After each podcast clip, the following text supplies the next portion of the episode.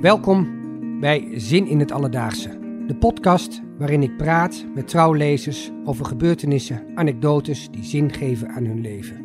Ik ben Peter Henk Steenhuis en vandaag praat ik met Simeon Karsten. Hij is oprichter van Vitamine Z, een organisatie voor jongeren op zoek naar zingeving. Zelf raakte hij die zingeving tijdelijk kwijt toen hij op bezoek was in Amerika. In een groezelige discotheek ontviel hem elke zin.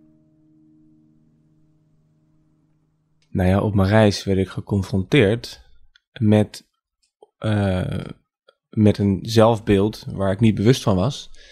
Namelijk uh, de allemansvriend, om het maar even nu zo te noemen. Mm En doordat ik eigenlijk tegen de grenzen liep van dat zelfbeeld, dat niet meer houdbaar was, op mijn 25ste toen ik op reis ging, of ik was eigenlijk een uitwisselingstraject aan het doen voor mijn studie filosofie in Chicago. Ja.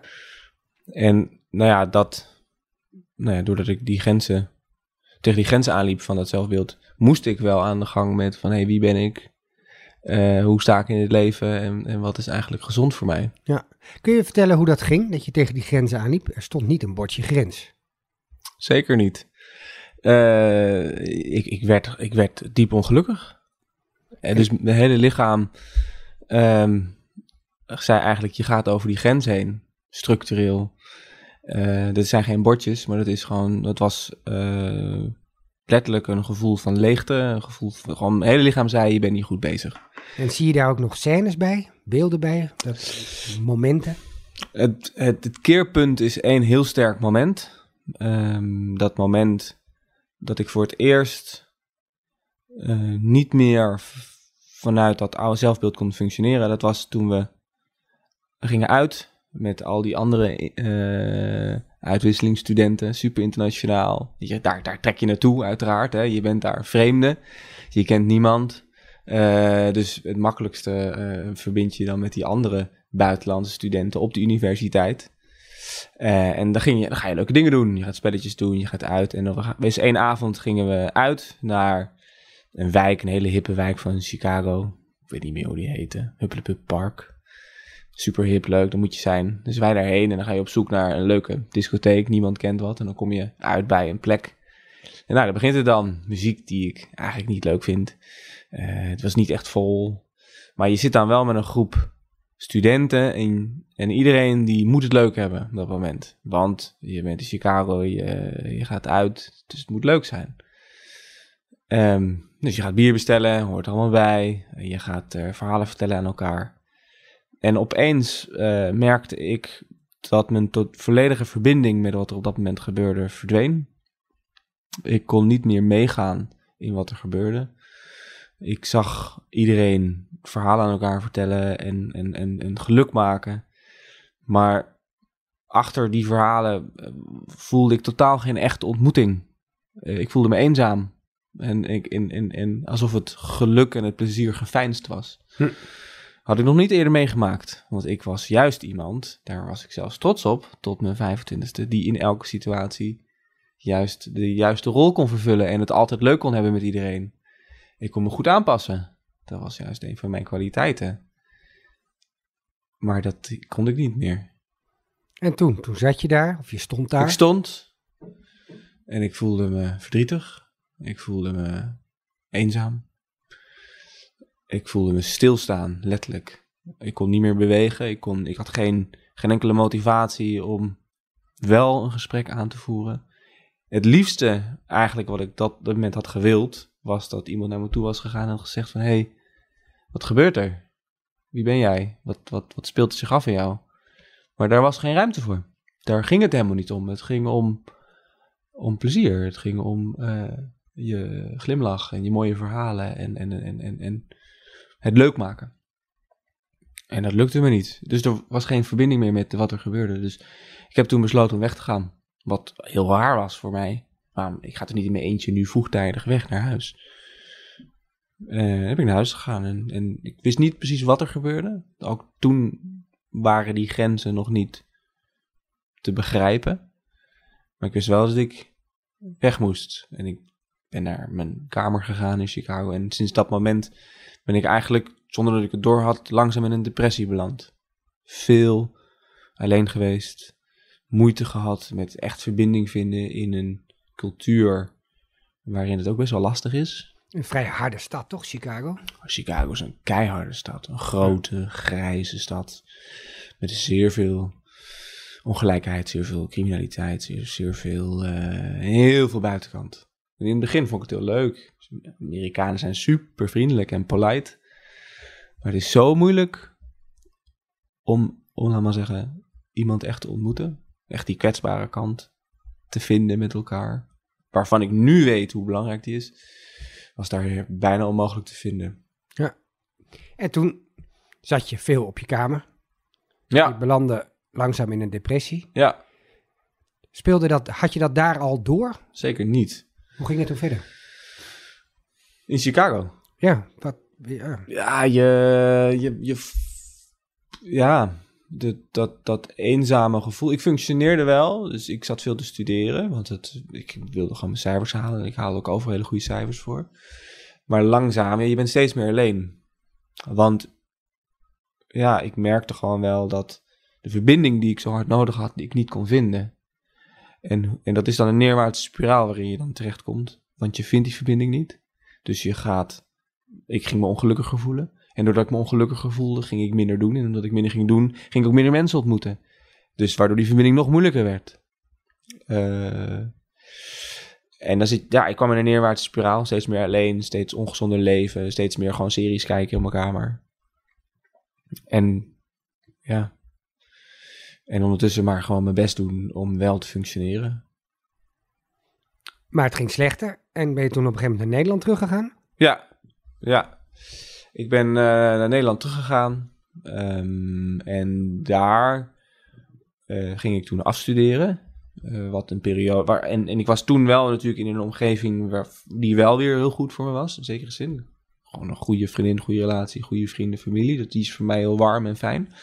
Maar er was toen al iets, iets gebeurd in mij intern. Eh, namelijk ehm, dat dat, dat zelfbeeld, die allemans vriend, is ook een zelfbeeld, is ook een manier van zijn die geen ruimte gaf voor, voor, voor boosheid bijvoorbeeld. Of voor ruzie, of voor, of voor verdriet. Het was een heel eenzijdig beeld. De, de blije, vriendelijke, met iedereen goed om kunnen gaande persoon. Die was nog steeds dominerend toen ik terugkwam in Nederland. Terwijl eigenlijk, tot mijn 25ste, heb ik natuurlijk onvermijdelijk superveel meegemaakt waar ik boos over had moeten zijn, of verdrietig over had moeten zijn, of, of wat dan ook, of ruzie over had moeten maken. Nu weet ik dat dat heel normaal en gezond was. Maar dus ik kwam terug in Nederland en er was al iets gekanteld in mij, namelijk het was niet meer houdbaar. Dus ook al had ik mijn omgeving die wel goed voor mij was, eh, in die periode dat ik ging afstuderen, toen met mijn, mijn, eh, mijn bachelor filosofie toen, waarin ik ook tien uur per dag in de UB zat te studeren. Dus ook een zeer ongezonde situatie. Toen raakte ik eigenlijk echt in, een, echt in de depressie. Toen, toen ben ik echt naar de huisarts gegaan. Met van ja, dit is, ik voel me somber, ik voel me leeg. Ik, ik, ik, eh, ja, ik kon echt, ik kon echt zo soort, soort nulpunt ervaren. Dat ik op een stoel zat en tot niets in staat was. En die arts die zei doodleuk, nou je hebt een depressie. Dus ik, eh, wist niet wat me overkwam. Toen ben ik in therapie gegaan. En die zei van, eh, die, die prikte er doorheen. Die zei van, wat jij denkt te moeten zijn, is, is helemaal geen haalbaar zelfbeeld. Het is helemaal niet gezond. Als jij iets niet leuk vindt, dan moet je aangeven, dat vind ik niet leuk. En daar hoort ook een bepaalde emotie bij. En dan moet je nog wel goed kunnen communiceren, maar die emotie moet er zijn. Want de emotie, we zijn een mens en de mens is emotioneel ja, dus toen ben ik gaan werken aan een ander zelfbeeld. Maar dat is nog niet 1, 2, 3 gedaan, toch? Ik denk dat ik wel zeker een jaar therapie nodig heb gehad voordat ik weer goed functioneerde. Ja. Ja. En wat was de voornaamste verandering? Dat je explosief werd? Het begon eerst met ongecontroleerde emotie. Oh, toch echt, ja. Ja, ik heb uh, dus de ruzies met mijn vriendin, die waren echt, die waren buiten proportie emotioneel. Zij, zij wist ook niet wat er overkwam. Nee.